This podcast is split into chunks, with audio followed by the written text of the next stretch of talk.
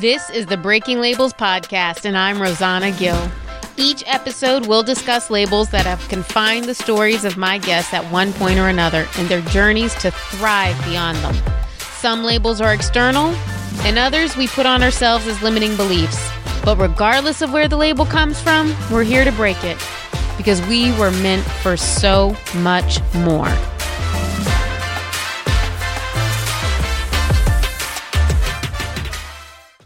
Today's message is from a friend of mine named Jordan Canal and is it's so important to see women role models like you doing things, but sometimes they're not there.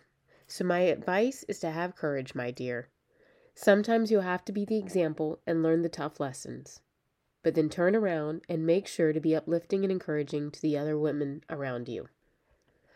Thank you, Jordan.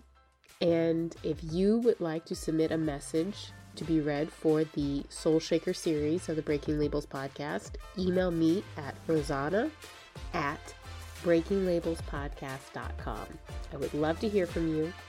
And make sure to share Jordan's message with anyone you know could use it.